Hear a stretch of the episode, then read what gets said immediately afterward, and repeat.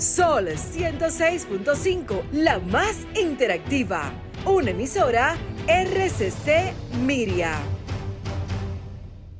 En Sol 106.5, por dentro. Tus emociones, tu corazón, la valentía,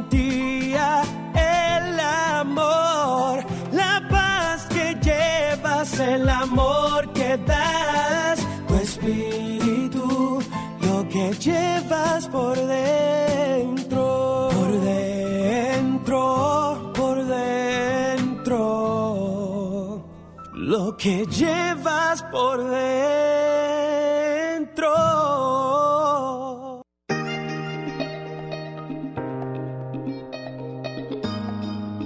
Buenas tardes República Dominicana, gracias por sintonizar por dentro a través de Sol 106.5, la más interactiva.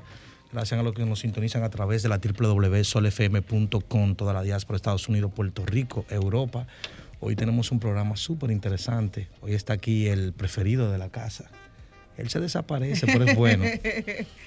Yo le dije a él que yo lo hago, él lo lo cree. No, no quiere. No quiere. no quiere ese tipo de amor. Él no lo quiere, Ricardo Beato, María Estela de León, Carmen Luz Beato, este servidor, tenemos una hora completa. María Estela. Así es, eh, saludamos de entrada, eh, gracias a los que nos sintonizan. Hoy tenemos un programa, como yo dije, un programa de lujo a través de la, de la plataforma de Sol y a través de nuestras plataformas personales.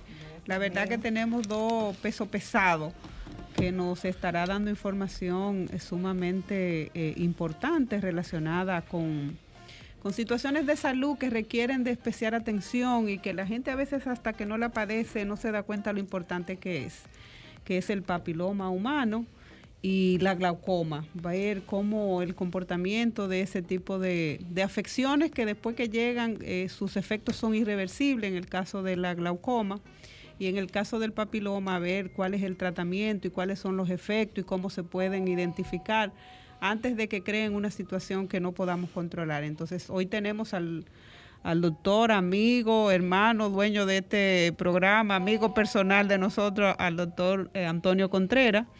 Carmen Luz Beato también eh, tenemos una invitada de lujo que es una ginecóloga que estará... Oftalmóloga. of- ah, no, que el doctor, oye eso. El La ginecólogo el ginecólogo, el doctor. Doctor, yo ¿El no doctor lo es ginecólogo? Sí. Yo no sabía. Ojo, ojo. Pero como quiera es ojo. Eh, tú sabes que tú sabes que el El doctor, doctor. que nosotros al doctor eh, como es mi, mi médico de cabecera para todo ya yo no lo ubico en una rama específica el doctor es mi de mis dolores de covid de mis dolores de afecciones de estrés de cansancio y ya como que al doctor eh, Carmen Luz uno no lo ubica como en una rama de la medicina particular Ricardo. Muy buenas tardes a todos y hablando también de medicina, vamos con una jornada de vacunación contra el COVID en todo el territorio nacional excelente hasta el momento. Está avanzando de la manera que se esperaba. Creo que incluso que va un poquito más allá. En, en un momento yo me pregunté, Dios mío, ¿de dónde fue que salieron tantas vacunas?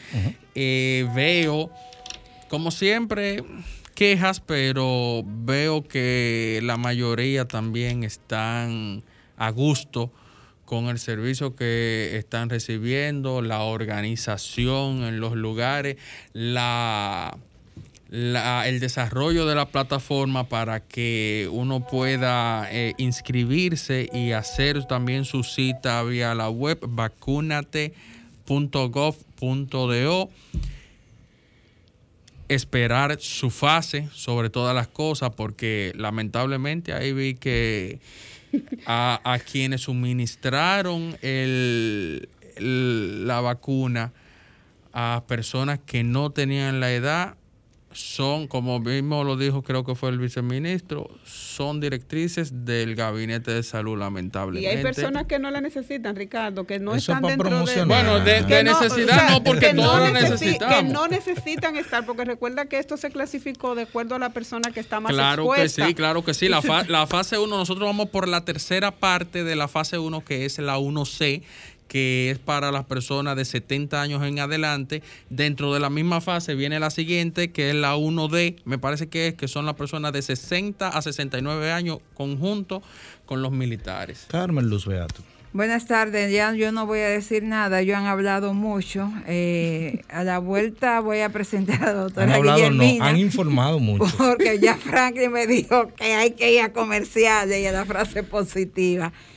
Pero 30 segundos. Han criticado muchísimo a Frank Reyes. Yo estoy de acuerdo con que todas las figuras públicas que arrastran gente, que tienen seguidores, lo vacunen como una forma de que la gente diga, pero si este que tiene más que perder se está vacunando, pues yo me voy a vacunar también.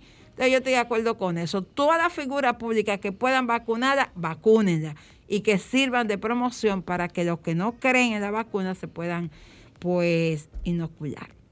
Vamos a una frase positiva y a la vuelta vamos a arrancar con nuestra invitada, la doctora Guillermina Méndez, doctora en medicina cum laude, es cirujano oftalmólogo, tiene varias su especialidad en glaucoma y por demás es una tremenda mujer. En breve regresamos. La vida es aquello que te va sucediendo mientras estás ocupado haciendo otros planes.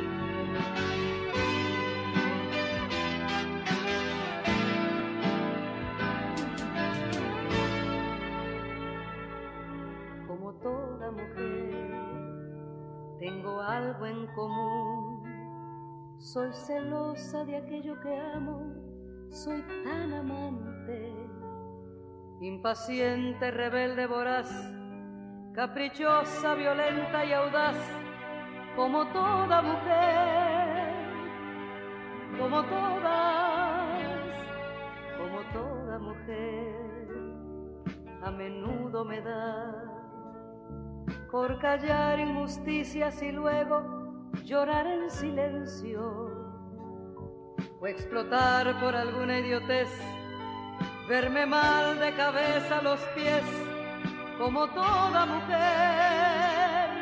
Somos la misma piel como toda mujer. Yo me entrego al amor sin medida, sin tiempo y con todo, cuando alguien me quiere. Como toda mujer me emociona una flor, un te mil cosas, como toda mujer. Somos la misma piel, como toda mujer. Soy la guerra y la paz. Si ocupar mi lugar no permito que nadie me engañe. A tropiezos me hice coraje, no soy fruta prohibida de nadie, como toda mujer, como aquella de usted. Como toda mujer, desconfiada yo soy tan segura de sí otras veces un poco cambiante.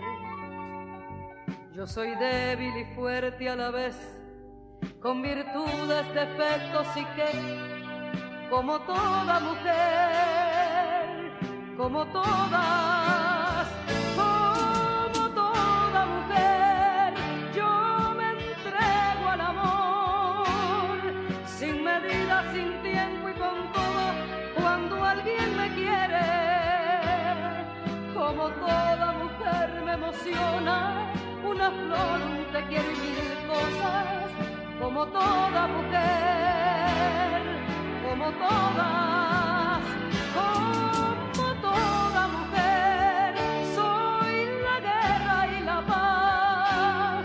Si ocupar mi lugar no permito que nadie me engañe, a tropiezos me hice coraje, no soy fruta prohibida de nadie, como toda mujer, como aquella.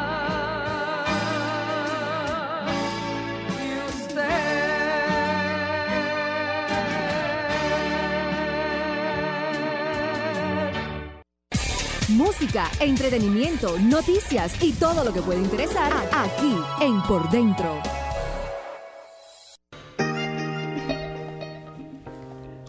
Bueno, y regresamos en este tu espacio por dentro con nuestra invitada de esta tarde, la doctora Guillermina Méndez, otarmóloga cirujano y, y una persona que muy, muy preocupada porque marzo es el mes del glaucoma, el día 12 de marzo es el Día Internacional del Glaucoma y entonces de eso vamos a estar conversando, María Estela. Eh, doctora, me, tengo la referencia de, de, esta grave enfermedad. Yo quisiera saber en principio, porque mi familia hay tendencia a eso y sé que de lo que nos están escuchando, quisieran saber si hay una predeterminación genética para que las personas puedan sufrir de, de, glaucoma y cuáles serían esas acciones que deben tomar la, eh, la gente, ¿verdad? Que tiene esta preeminencia en principio o, o toda la ciudadanía para, para, poder contrarrestar sus efectos o poder detectarlo al tiempo toda vez que es una enfermedad que es progresiva una vez se presenta eh, ya de manera eh, visible. Doctora, buenas tardes. Sí, muy buenas tardes. ¿Me escuchan? Sí, sí. sí. Sí, sí, muy buenas tardes, gracias por la invitación. Y como muy bien ustedes dicen, estamos en marzo, lo que es el mes de glaucoma. Y por ende, el día 12 de marzo, pues es el Día Mundial.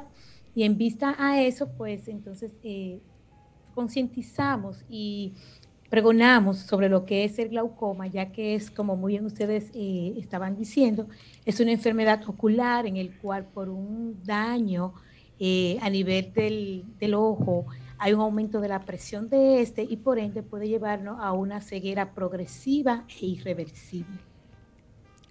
Doctor Ariel García de este lado, ¿cómo estás?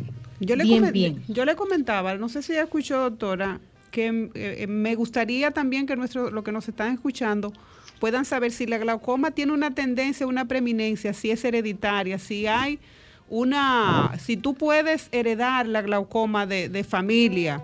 Pues Entonces, claro. si es así, ¿cuál deberían ser aquellas acciones que deben tomar las personas toda vez que cuando se presenta es una es progresiva y ya después que está entonces es muy difícil poder detectar eh, controlarla sí eh, la glaucoma eh, tenemos varios factores de riesgo y uno más, de lo más importante es la historia familiar es decir que si uno de nuestros padres o los dos padecen pues la enfermedad pues también nosotros tenemos gran chance o la, la primera generación eh, tener la glaucoma y en vista de esto, entonces sí debemos acudir a chequeos periódicos, sobre todo ya cuando sobrepasamos ya los 40 años. Entre otros factores de riesgo, aparte del familiar, pues también tenemos lo que es la raza, sobre todo los que somos descendientes de la raza negra, como somos aquí los latinoamericanos y caribeños. También las condiciones médicas como la hipertensión o diabetes, que es muy frecuente en nuestra población. Entonces sí debemos eh, frecuentar o visitar lo que es el oftalmólogo para entonces tener una detección, un diagnóstico y un tratamiento a tiempo, porque si lo hacemos de esa forma, pues vamos a tener un mejor pronóstico en cuanto a la enfermedad. Doctora, eh, específicamente, ¿quiénes, ¿quiénes pueden ser afectados eh, eh, por esta enfermedad? Ah, como bien te dije, eh, bueno, las personas ya mayores de 40 años, eh, cuando tienen un antecedente familiar, también si somos miopes, que tenemos problemas así de lente, uh -huh. también si somos hipertensos o diabéticos, o cuando tenemos después de un trauma ocular o una cirugía previa de, del ojo, podemos padecer la, la enfermedad. Entre los Eso hombres y las mujeres, doctora, la, entre los hombres y las mujeres, ¿cuál tiene más tendencia a padecerla? No, no hay, no es, no tiene un predominio de, de sexo okay. en cuanto a lo que es en el glaucoma en, en el adulto sí cuando lo padecen los niños que lo pueden padecer, entonces sí es más frecuente en varones cuando son en niños, cuando es al nacimiento. Yo como paciente, ¿existe algún síntoma temprano que yo pueda discernir de la enfermedad? Eso es, eso es lo del glaucoma, por eso se le llama el ladrón silencioso de la visión, porque en etapas iniciales no da síntomas sino ya cuando estamos ya en etapa más avanzada, entonces sí podemos tener síntomas como cuáles, como pérdida de la visión, pero ¿cuál es la visión que vas a perder? No es la visión de la que tú ves de frente, sino la, la visión que es lateral.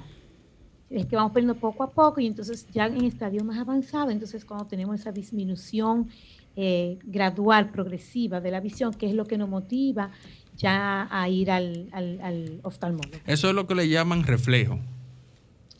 Cuando, bueno, cuando vemos es, el reflejo es, lo que llamamos reflejo es cuando lo que vemos como por los lados, que veo por el reflejo de- del ojito, eso es lo que vamos perdiendo. Sí. Doctor, ¿es verdad que la, gente ve, que la gente ve una luz cuando ya está en una etapa muy avanzada del glaucoma? Sí, ya eso es por estimulación de las fibras nerviosas de- del nervio óptico que tiene ese estímulo, pues entonces puede ver esas, esas luces.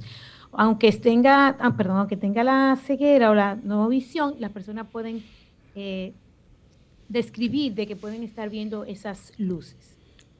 Aún con los ojos cerrados. Eh, sí, señor.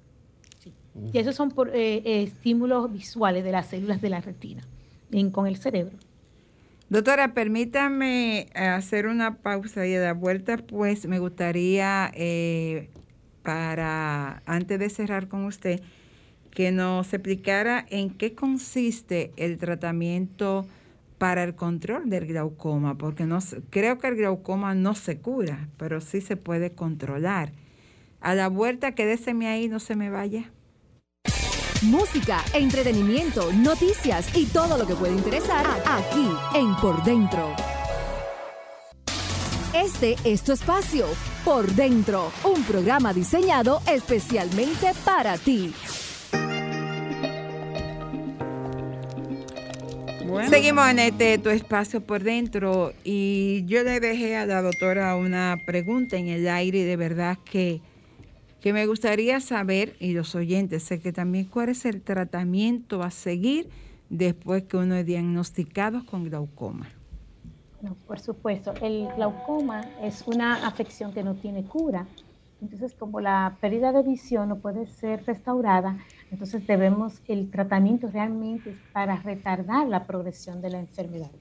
Entre los tratamientos que tenemos, tenemos el uso de gotas eh, tópicas en el ojo, también tenemos tratamiento de láser y podemos también eh, tratar al paciente con cirugía.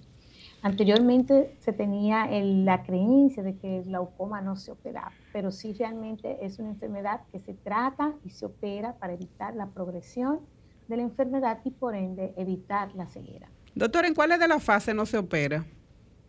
¿sí? ¿En Eh, cuáles? No, el glaucoma, eh, cada paciente se debe de individualizar. Entonces, eh, y cada paciente se le da su tratamiento. Eh, en cualquiera de las fases tiene su tratamiento. En pacientes cuando son en estadios iniciales, en el cual la- el tratamiento con gotas o con láser eh, es tratable, pues entonces no, debemos, no lo llevamos a la cirugía ya eh, en el quirófano. Eh, ya cuando son casos que no se controlan con el tratamiento, pues entonces eh, con el tratamiento de gotas, pues sí lo llevamos a lo que es la cirugía, el quirófano. Bueno, pues de verdad, doctora, eh, me gustaría que usted pues, le dijera a los oyentes dónde se la pueden contactar. Mira, tenemos una llamadita. Ah, ok. Vamos a. Buena, hola. Sí, buenas tardes. A ver si me puede decir, la doctora, definirme el concepto de ángulo abierto y ángulo cerrado. Pase buenas tardes. Gracias a usted. Gracias. Sí, en lo que es ángulo abierto y ángulo cerrado es cuando vamos a definir o qué tipo de glaucoma tenemos. En el adulto podemos tener el, el ángulo abierto, que es cuando la estructura o el sistema de drenaje del ojo de, eh, tiene, está abierta, pero aún así ese sistema de drenaje está dañado. Cuando es el ángulo cerrado, es cuando la- el sistema de drenaje o el ángulo está completamente obstruido o cerrado. Entonces, para este tipo, estos dos tipos de glaucoma, eh, sí existe todo este tratamiento de, de lo que hemos hablado, que es la gota, el láser o la cirugía, pero son los dos tipos principales de glaucoma. Bueno, Así doctora, glaucoma. doctora Méndez, muchísimas gracias y sé que vamos a seguir hablando de esto. Le prometo una nueva entrevista ya aquí en vivo en el programa. ¿Ya usted se vacunó, doctora? Sí, ya me vacuné. Bueno, pues entonces la vamos a tener aquí en vivo porque así no tiene que... Ya está segura. ya está segura. Y Pues vamos claro. a, a- tener con usted una próxima entrevista porque el glaucoma es una enfermedad que afecta a muchas personas jóvenes y no lo saben. Gracias por la oportunidad de, de habernos informado y de haber compartido con nosotros su conocimiento. Puede seguir en sintonía con el programa porque vamos a hablar ahora a la vuelta de virus de papiloma humano versus terapia de ozono con el doctor Antonio Contreras Berroa. Bueno, y aquí seguimos con uno de las casas, doctor Antonio Contreras Berroa, nuestro colaborador. Debo robarle un minuto, doctora. La doctora Guillermina Méndez se le olvidó decir que ella está ubicada en el Instituto de Oftalmología, doctor España Cabral, que ahí la pueden encontrar. Y el doctor, señores, el doctor Contreras tiene su programa de televisión los martes de 7 a 8 de la noche, Ozono y Salud, a través del canal 35 de Sportvisión. Ahí ustedes lo van a ver todos los martes, tocando muchísimos temas de interés ahí me vi yo dando un testimonio bueno, sobre los ojos. Ahí, ahí me, ahí me. No he, vi, me, no he me visto el video tuyo. Me reporta, yo no sé si me pusieron, pero no, a mí, no, a mí- no sé si tu video llegó porque no lo he visto. Llegó, doctor. ¿Le llegó, doctor, el video? Porque mi mamá es una fiel, video- mi mamá es una fiel seguidora del doctor. El video ¿Le llegó, llegó? lo que pasó fue que no se pasó por falta de tiempo. Bueno, ¿quién arranca con el doctor? Bueno, doctor, eh, eh, como habíamos anunciado al principio del programa, mi primera pregunta para usted, yo tenía entendido que el, el asunto de, del papiloma humano solamente era padecido por mujeres que ya tenían eh, ya relaciones o, o hijos que tenían una edad ya más avanzada, no en mujeres a temprana edad. En principio le pregunto, ¿qué es el papiloma humano? ¿Y cuál es ese segmento de la población, sobre todo en la mujer que la padece? Porque tengo entendido que en el hombre no se ven esos síntomas como se ven en las mujeres. Buenas tardes. Primeramente, buenas tardes a ustedes. Y segundo, saludar al pueblo dominicano, porque la semana pasada estuvimos celebrando 177 aniversario de la independencia del país. Y además felicitar a todas las mujeres, porque el próximo lunes es un día eh, que no sé si nosotros podemos conmemorarlo, celebrarlo, porque se celebra el Día eh, Internacional. Internacional de la Vamos no, a conmemorarlo. de, de la mujer. Eh, si uno se pone a analizar la historia de ese día, no sé por qué tenemos que Por eso vamos a conmemorarlo, vamos a porque se- no, hay conmemorarlo na- porque no tiene nada de qué celebrar. No tenemos porque son ciento y pico de mujeres que murieron ahí. No sabemos si fue que la mataron, si fue que la quemaron o O si ellas decidieron dar o- un ejemplo para que se escuche su voz. No se sabe, se todavía no se suicidaron. sabe. Entonces, allá en, en Nueva York, en el 1900, en el siglo antepasado, en el 19. ve. Entonces, primeramente eso. Segundo, tercero es importante tu pregunta. El virus del papiloma humano es una enfermedad de transmisión sexual que se transmite, que se transmite, como su nombre lo dice, a través de las relaciones sexuales y que lo produce el virus que tiene el mismo nombre, se llama el virus del papiloma humano. Dentro de esa categorización nosotros podríamos hablar que hay un gran número de cepas de virus que producen eso. Pero entonces hay un, un grupo que son los que más están, que más la clase médica le da importancia, por el vínculo que esos virus tienen, esa cepa, más de 100 cepas, pero hay aproximadamente 6 o 8 cepas que son las que están vinculadas con el cáncer cervicuterino. Cuando tú me haces la pregunta que las mujeres son que, lo, que la manifiestan, no. Las manifestaciones de la presencia del virus puede ser en hombres y mujeres. Va, va- va a haber diferencia. Por ejemplo, los famosos condilomas, que es la forma que el individuo se da cuenta de que tiene el virus, que son unas lesiones como si fueran verrugas o si fuera un ramillete En de el uva. hombre, en el hombre es eso. En el hombre y en la mujer, en todo el mundo, que pueden aparecer en los genitales externos, eh, de, de la mujer, en, la, en el introito de la vagina, en el cuello, en los labios, pero también puede aparecer en la comisura labial, en los dedos, en la mano, en cualquier parte del cuerpo. Puede aparecer eso condiloma. En el hombre puede aparecer entre en, el escroto, debajo del escroto, en el ano, las personas, la- los hombres que tienen relaciones eh, eh, que son, que tienen, son eh, Por las vías que no son convencionales. Homosexuales. Por las vías que no son convencionales. Ya eso es para discutir, ¿verdad? Ya eso es para, ya eso es para discutir.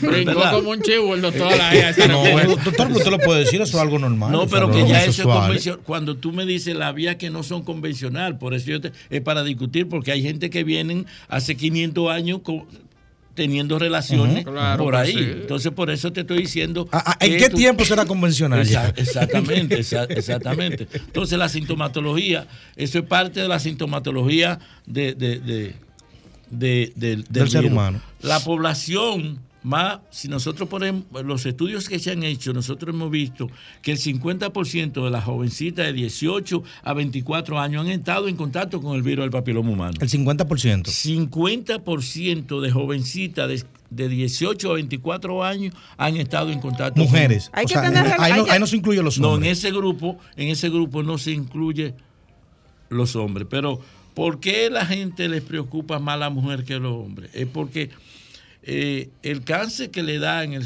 la- el cáncer que le da en la cervia a la mujer es más frecuente, por ejemplo, el cáncer en mujeres que el cáncer que le den en glande, en el pene al hombre, producto del virus del papiloma humano. Doctor, solamente a través de las relaciones sexuales eh, se puede quizás eh, contagiar el virus. Mira, es- se habla de que a través del canal del parto, y nosotros hemos tenido pacientes, eh, cuando nosotros maneja, dirigíamos la clínica en la Máximo Gómez, nosotros tuvimos pacientes que a través del canal del parto, los niños se, con- se contaminaron. Eh, absorben un líquido y entonces después viene el, los condilomas, aparecen en, en la vía en, en la vía en la fosa en la fosa nasal en la boca y en el trato gato- gastrointestinal es decir que esa es otra vía que se puede transmitir el- la, la- la enfermedad Yo he escuchado de vacunas, doctor, pero me gustaría saber su experiencia con el ozono en este tipo de, de infecciones. Mira, la experiencia que se tiene en el mundo con lo que son cuando cua- hay un médico que vivió 400 años antes de Cristo. Y a él le hicieron una pregunta, doctor, ¿cuáles son las enfermedades que se pueden tratar? Y él dijo, la única enfermedad que no es tratable, que no se cura, es la vejez. Sin embargo, nosotros hemos visto cómo en el transcurso de los años nosotros hemos eh, rentilizado lo que es la vejez. Retardado en mi La, caso. la estamos cada día poniendo más lenta Sí. eh, y la, la calidad. Si usted se po- podía comparar, yo estuve ley- leyendo un trabajo que publicó la BBC de Londres al principio de semana, lo que un hombre de, de 50 años de hoy y lo que era el hombre de 50 años de ayer. Sí. Usted bueno, lo ve. usted ha hecho hasta comerciales de- sobre eso, porque es un ejemplo vivo. sobre- Doctor, ¿cómo? ¿Cómo? Doctor, ¿por qué me usted se imagino, ríe? me imagino, me imagino. Ustedes, porque que a mí me gusta venir aquí, porque esto es bien live. Esto es un spa para mí. Me imagino las vías por donde se, se indique el ozono cuando se está tratando este virus, pero ¿cómo incide el ozono exactamente en el virus? Es parte de la, de la pregunta anterior. Mira, he, he conocido la afinidad que tiene el ozono con los virus. Ya nosotros sabemos, eh, por muchísimos estudios que se han hecho, y mucho más de 70 para, para acá, más de 10.000 publicaciones sobre la respuesta del ozono a- con respecto al virus. Nosotros sabemos que el virus, cuando se pone en contacto con el ozono, la membrana se desdobla. No puede replicarse, no puede multiplicarse.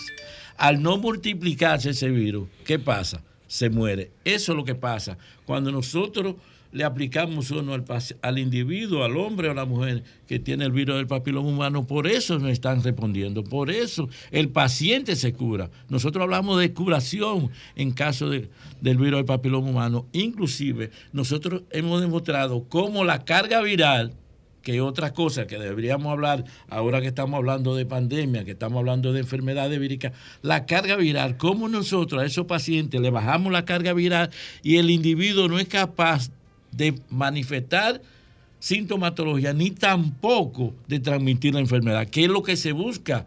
Lo que se busca, por ejemplo, ahora que estamos en pandemia, es eso, es que lo- la persona que le dé el COVID, el SARS-CoV- SARS-CoV-2, eh, lo que buscan lo- los investigadores con las 10 vacunas que hay, con las 10 vacunas que hay, eh, es tratar de que a la persona que le dé el COVID, que las personas que le mínimo, dé- no le dé como Que le para matarlo.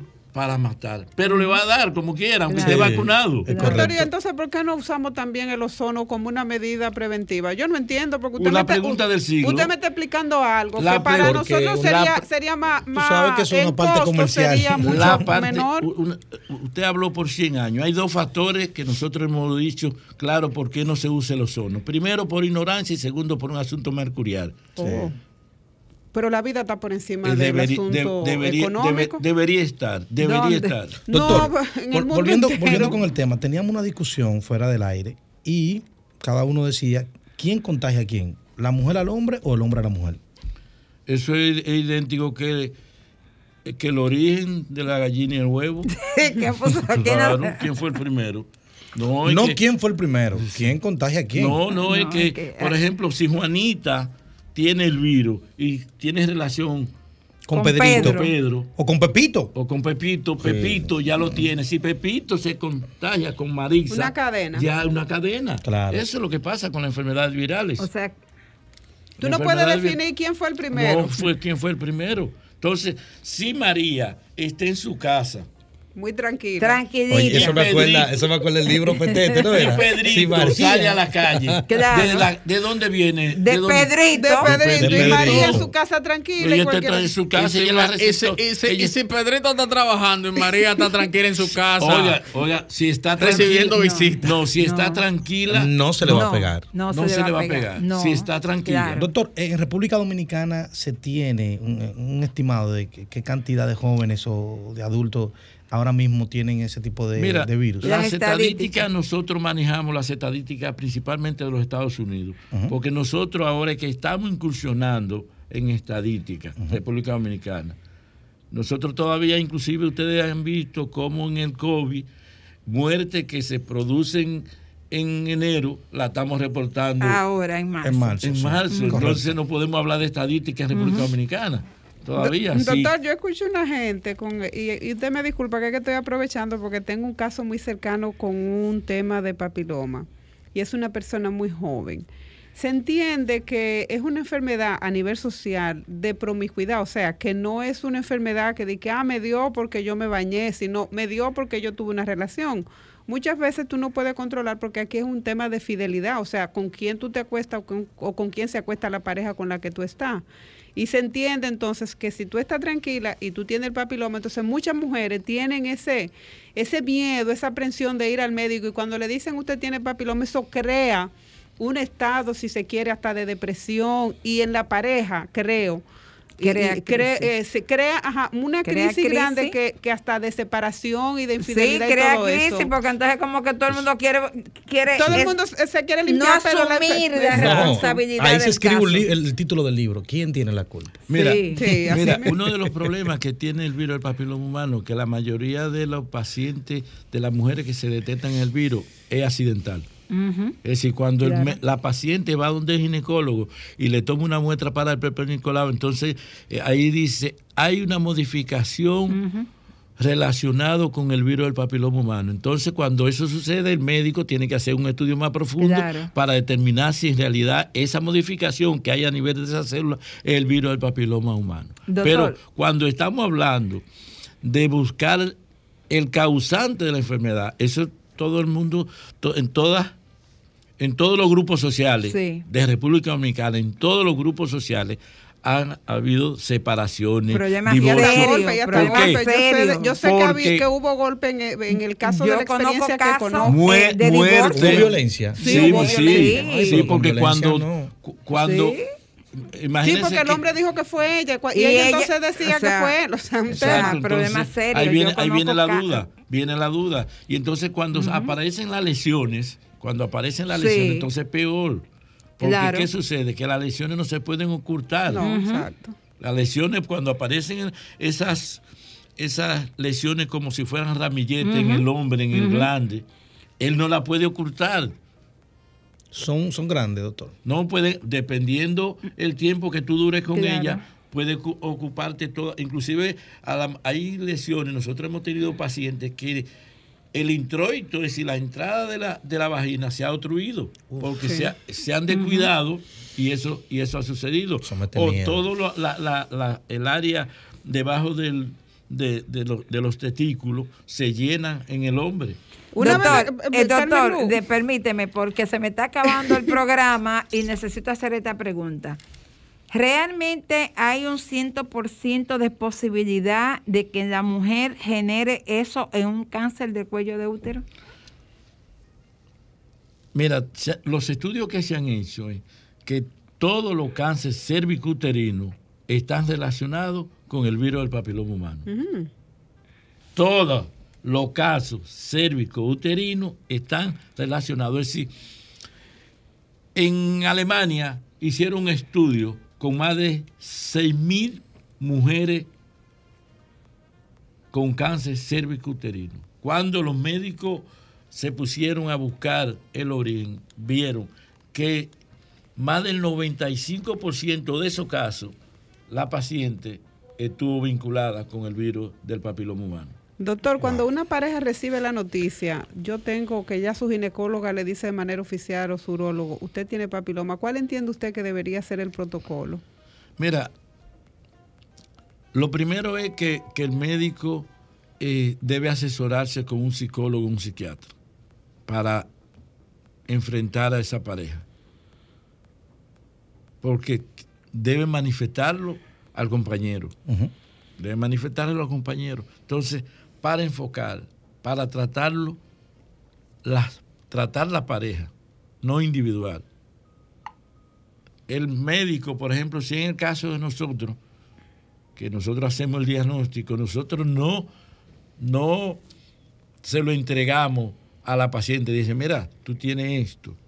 Nosotros, Vete con tu papel. no, imposible. Nosotros hablamos con ella, hablamos con él y tercero, nos reunimos con el psicólogo, los cuatro. Eso es una buena, eso es una buena Lo más, lo más recomendable. Aún sabiendo ella que en el transcurso de la conversación con nosotros le hemos dado la esperanza de que su problema se puede resolver. Con todo respeto, doctor, le faltó algo ahí. Dirigirlo a la clínica de ozonoterapia. Recuérdate que son pacientes míos. Ah, son suyos, pacientes son míos. No, porque Son- son- son- son pacientes- son- son- no, porque son- se- se habló genéricamente. Son pa- Buena, son hola. pacientes, sí. Aquí está. Hola, buenas. Aló. Sí, buenas.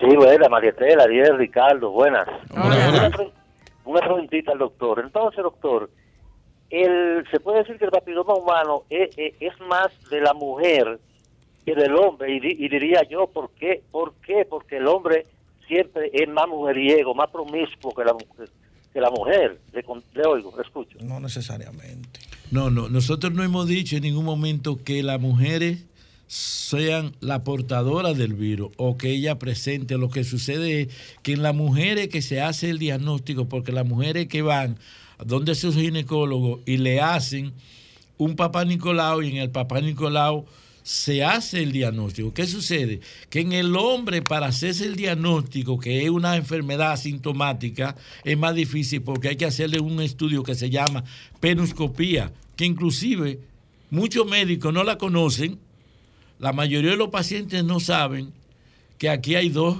dos o tres laboratorios que son que hacen, que toman la muestra, porque no se hace en el país. Sin embargo, en el Papá Nicolau lo hacen en todas las clínicas, en todas la- la- las instituciones públicas y privadas. Es decir, una forma de hacer el diagnóstico de, de iniciar, de empezar a hacer el diagnóstico, porque no se hace solamente con el papá Nicolau. El papá Nicolau lo que me, le dice el patólogo, sugerencia al ginecólogo para que el ginecólogo entonces tome otra muestra más avanzada para que determine si en realidad esos cambios que aparecen a nivel de esa célula son relacionados con el virus del papiloma humano. Por eso entonces que las mujeres siempre vamos a aparecer como como la mala de la Como si película, fueran- porque noso- como si fuéramos nosotros la la, que, la, No. la- la Sí. que provocamos la situación. Mire, porque eh, la eh, que siempre vamos al ginecólogo y pero- andamos cuidándonos pero somos eso es nosotros. Porque, porque son más vulnerables. Sí, sí, es Si correcto. los doctor. cánceres a nivel cervicuterino son mucho mayores que los cánceres en el glande del pene del hombre.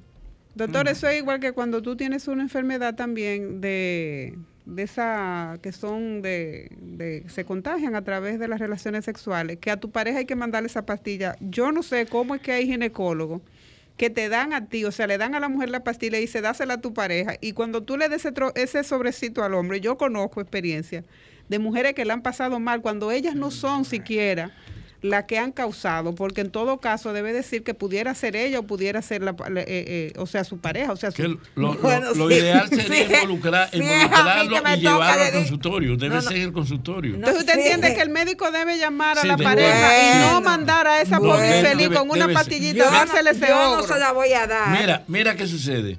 En lo- eh, como lo que estamos viviendo. En mi consulta, lo primero que yo le pregunto, no importa que sea hombre o sea mujer, cuando tengo una paciente así, ¿hay una tercera persona? Exacto. Y cuando hay una tercera persona, le digo, tiene que traérmelo. Aunque no se junta con la persona No, no, jamás.